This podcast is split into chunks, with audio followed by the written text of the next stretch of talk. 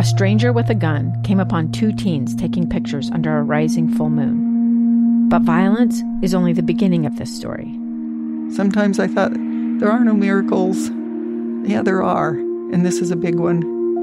I'm Amy Donaldson, and I've spent my career talking about how lives are undone by violence.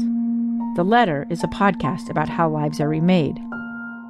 Follow The Letter at theletterpodcast.com or wherever you get your podcasts.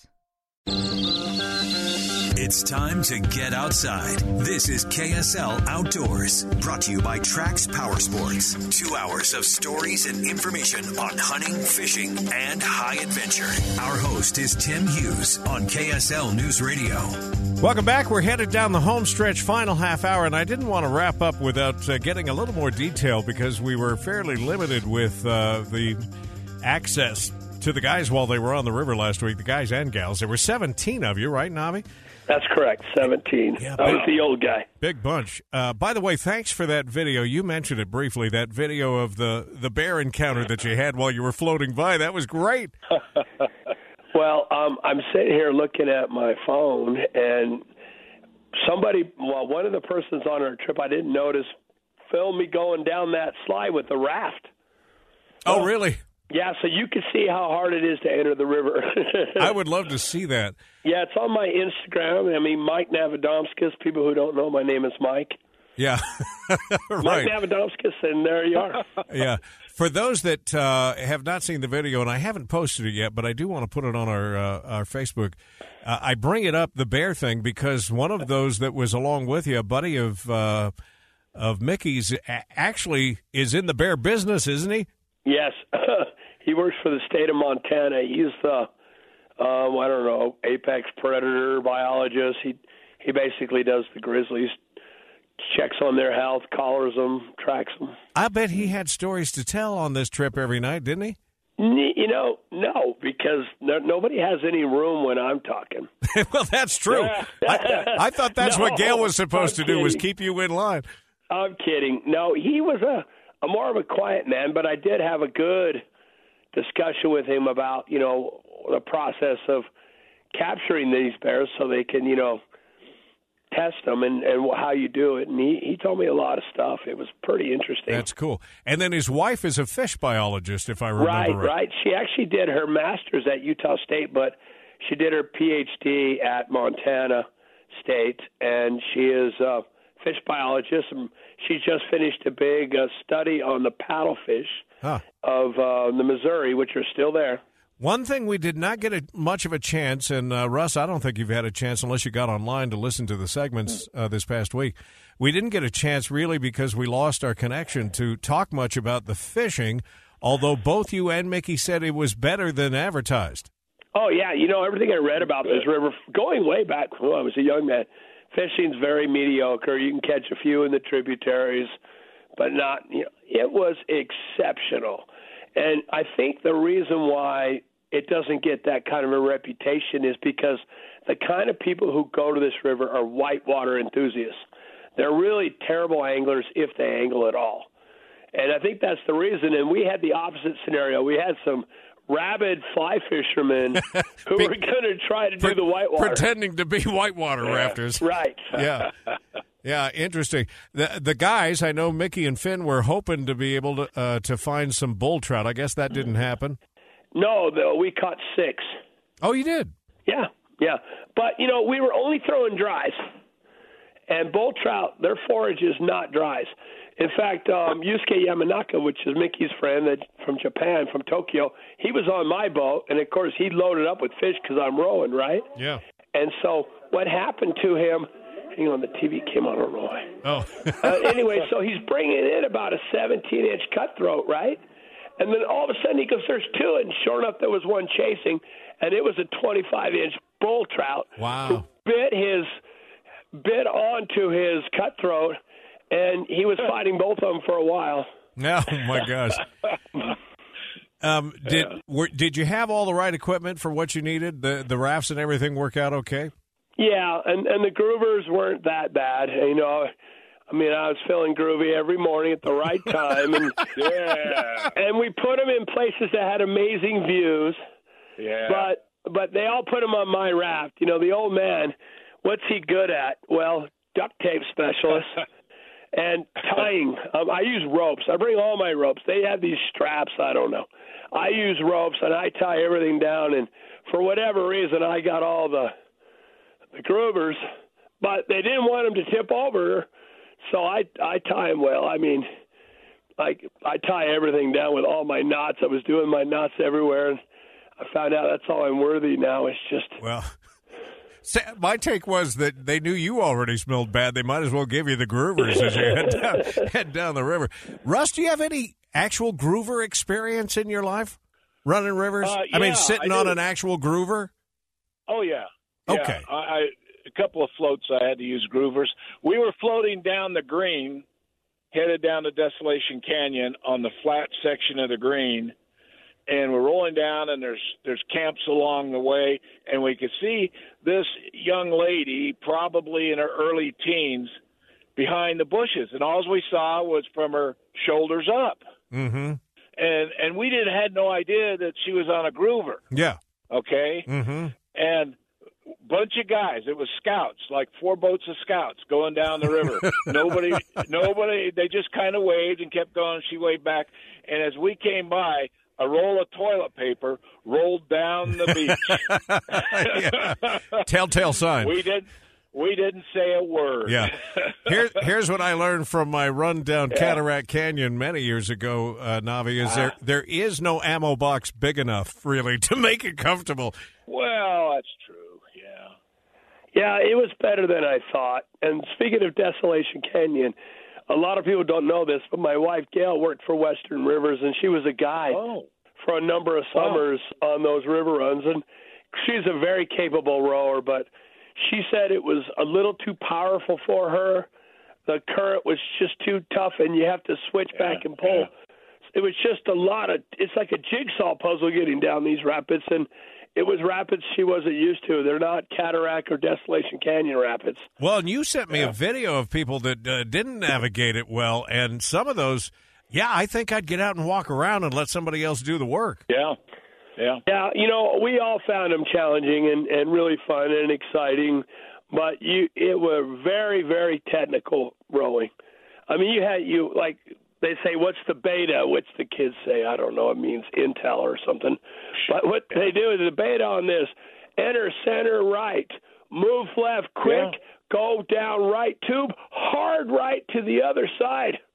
I mean, that's what they all are. And basically, I kind of get to them and I stand up and I have a look and I go, "Hold on, baby." Yeah, I she's don't know the beta. I'm just going. she's trust she's trusting of you. Becky gives me that same trust when she gets on the back of the motorcycle with me, so Yeah. uh, I can appreciate that. Wasn't Drew standing on the rock, sort of screaming out the uh, directions to you as you came through? What did you get that on video or something? No, you told me. I thought you told me something about that. Uh, well, I don't know what I told you, but I do know that Mickey and Drew went under. They flipped on early morning day two, and she was pretty traumatized because I, I, you know, the radio call came out. Mickey Drew tipped, so I, I put my raft out in the middle of the river, and I saw her coming at me. She was first, and she had a terrible look on her face. She was not enjoying this. yeah And, I, and anyway, so I was going to go get her, but one of the kids, pretty talented little athlete, threw one of those ropes literally clear across, and she grabbed Yeah. on, and they drug her out. And then I was able to stop their raft, which was upside down. And when we turned it back over, both oars were broken in half. Oh wow! oh man Yeah, we used my walking stick and four tent poles and a whole lot of duct tape. That MacGyver. We saw some of that when There we we made our trip down the Kanektok in Alaska. yeah Uh, I just love hearing these stories, and uh, to know that you did it with uh, your boys and your wife there, j- just fantastic. Glad everybody made it back. Uh, I'll tell you what, though, we got to take a break because when we come back, we're going to hopefully check in with uh, Roger Eggett from Bear River Lodge, sponsor of this program, and we'll wrap up the week. So stay right there.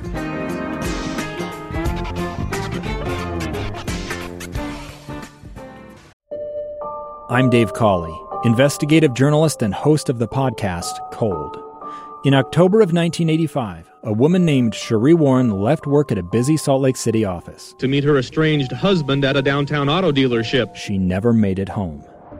Cherie's car surfaced weeks later in Las Vegas. In the parking lot of a hotel casino. No one knows how it got there. Strange. It was strange. Both Cherie's estranged husband and her boyfriend raised suspicion for investigators. I kind of thought that he might have done something. But no arrests were ever made. In Cold Season 3, we dig into double lives, make new connections in the case, and examine the difficulty raised by reasonable doubt. We want answers just as much as anyone else. They have creeps like that now, too, so nothing's changed. That's the new Cold Season 3 The Search for Cherie, now available anywhere you get your podcasts. KSL Outdoors with Tim Hughes on KSL News Radio. All right, as we get ready to wrap up the program this week and turn things over to Tana Maria for another edition of The Greenhouse and the continued countdown to Big 12 Cougar football with uh, Mitch and Matt coming up at noon today. I need to check in with Roger Eggett from Bear River Lodge, and just to give a little, you know, insight on what happens before we start to uh, chat and record for our segment here on the air. Roger and I spend a matter of, I don't know, sometimes 15, 20 minutes chasing our tails trying to figure out what we talk about, what we talk about that day. And since it's going to be triple digits for three state or four straight days here this weekend, what does he want to talk about? Winter. Uh, all right, I'm hanging on your every word, hoping you can bring some cooler air with just talking about it. Good morning, Tim. And so when you said, "What do you want to talk about?" I want to remind you that we're we're melting away in this heat. Five weeks ago, the Mirror Lake Highway was closed because it was snowpack. Isn't that something? This is a, that's incredible. Five weeks ago, we had too much snow on the Mirror Lake Highway to Yeah. drive it. Well, and here's the Oh, other thing. goodness. If you start looking ahead and, you know, looking at averages, which I know averages have been way out of bounds here uh, for conversations when it comes to weather in Utah and around the rest of the country. But if you start looking at averages, the first snowfall actually for the new season is only probably eight weeks away, something like that. I can tell you this: of my 26 years at Bear River Lodge, more than a handful of times we've had snow in September. So we're only a month away from snow. it is crazy. I know. Uh, but when you talk winter, you, of course, are talking about snowmobiling, and uh, I can't believe you're even doing that. But what, what's on the front of your mind today? Well, we were out in the yard. You know, we're trying to we we buy brand new equipment every year, so we buy over a hundred pieces of equipment: snowmobiles, side by sides, ATVs, snow bikes, everything. We were out moving the snowmobiles this week, and I thought, oh my goodness, we might be getting these out in eight, ten weeks, you know, to go snowmobiling. Mhm. And it's just so funny, and we're 100 degree weather. But with the new cabins that we have, these big seven bedroom cabins, we need to let people know now hey, if you want to get a big group together for winter, now is the time to do it. We're already taking reservations for this winter, but it was kind of hit me funny that we're taking reservations for next summer already. People are booking these large groups six months, eight months, 10 months, 12 months in advance. So if you want to put together a group to come snowmobiling, now is the time. Get on the calendar and get your get your schedule together, and let's get you a group and get you out on the snow because it is fun and it is coming. Boy, that is such a great point. And as a matter of fact, we're recording, by the way, Truth of Advertising or in advertising here. We're recording on Friday, which we usually do for uh, your enjoyment to listen as live here on Saturdays. But uh, we were talking on Utah's Morning News this morning about the fact that so many people are traveling. Like it's crazy the number of people. And you just got back from a flight down to L.A., but I haven't been on a flight to or from any of the glory events in uh, in Europe that have not been full in both directions. So it makes sense that people are making their plans now to make sure that they don't run into uh, a lack of reservation space or a lack of flights or a lack of machines. It is time to start thinking ahead because I think this pent up uh, desire to get out and be active in things they missed through the pandemic is really going full speed. Yeah, you know, and the out of staters are coming to Utah, truly. And I know most of our listeners here are, are locals, but uh, today we checked out side by sides to a big group from Connecticut.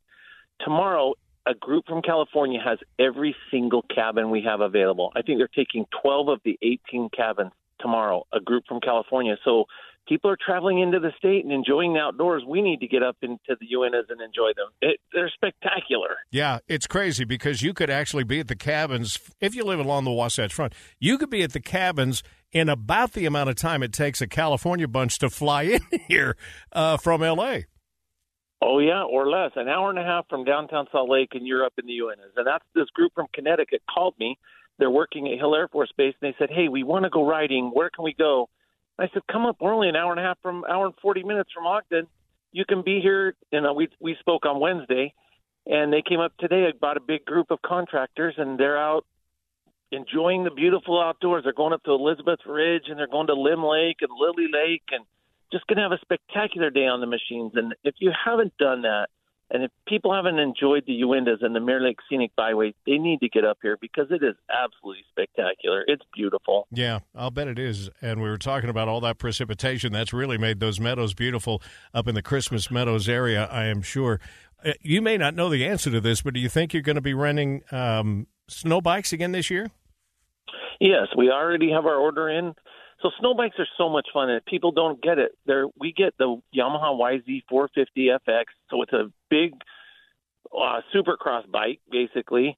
Take the wheels off, put a ski on the front and a snow track on the back, and you just get to go plow through the snow and have fun on those. They are a lot of fun, and people we get the same groups coming back now year after year. I think we've run them for four or five years, so they are popular and they're fun to do. Well, and you'll be popping the wheels off of things like the Defenders, or is it the Commander, and putting tracks on those too. Yeah, the Defenders, and that's you know getting old. That's my favorite. The six passenger Defender, we take the wheels off, put on the tracks. They're brand new when we put the tracks on them. They have heaters. They seat six people. They have bench seats so you can slide in. You know, I take my mom and dad. You know, my dad's in a wheelchair, but we slide him in on the bench seat. I take all my grandkids and put them in there. They have heaters, windshield wipers. It's just like driving a fancy car right downtown. So those are so much fun to get out and enjoy the winter in. Well, uh, you took us straight from the 100 degree heat of summer to the uh, cold of winter, but one of my favorite times to be up there actually is in the shoulder seasons, and uh, the best of the best is coming up this fall with the changing colors and things, so let's not forget about that. But they can get information on reservations uh, on all of those times by just going to the website. Yeah, go to bearriverlodge.com, and you are right. Come up in the fall. The animals are back. We've seen moose, elk, deer, and even antelope the last couple weeks, so it's fun. All right. You know, I feel better already. Uh, it's actually cooler now since we talked about winter, I think.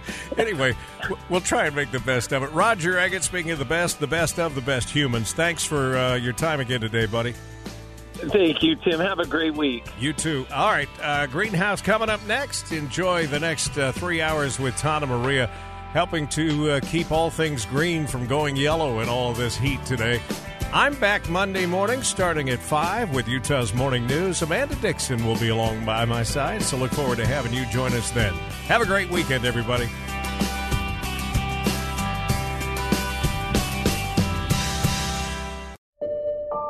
I'm Dave Cawley, investigative journalist and host of the podcast Cold. Don't miss Cold's new season 3, where I look into the unsolved disappearance of Cherie Warren, a woman last seen leaving her job at a Salt Lake City office in 1985. Police cast suspicion on Cherie's estranged husband and boyfriend, but never made any arrests or recovered Cherie's remains. Find Cold Season 3, The Search for Cherie, anywhere you get your podcasts.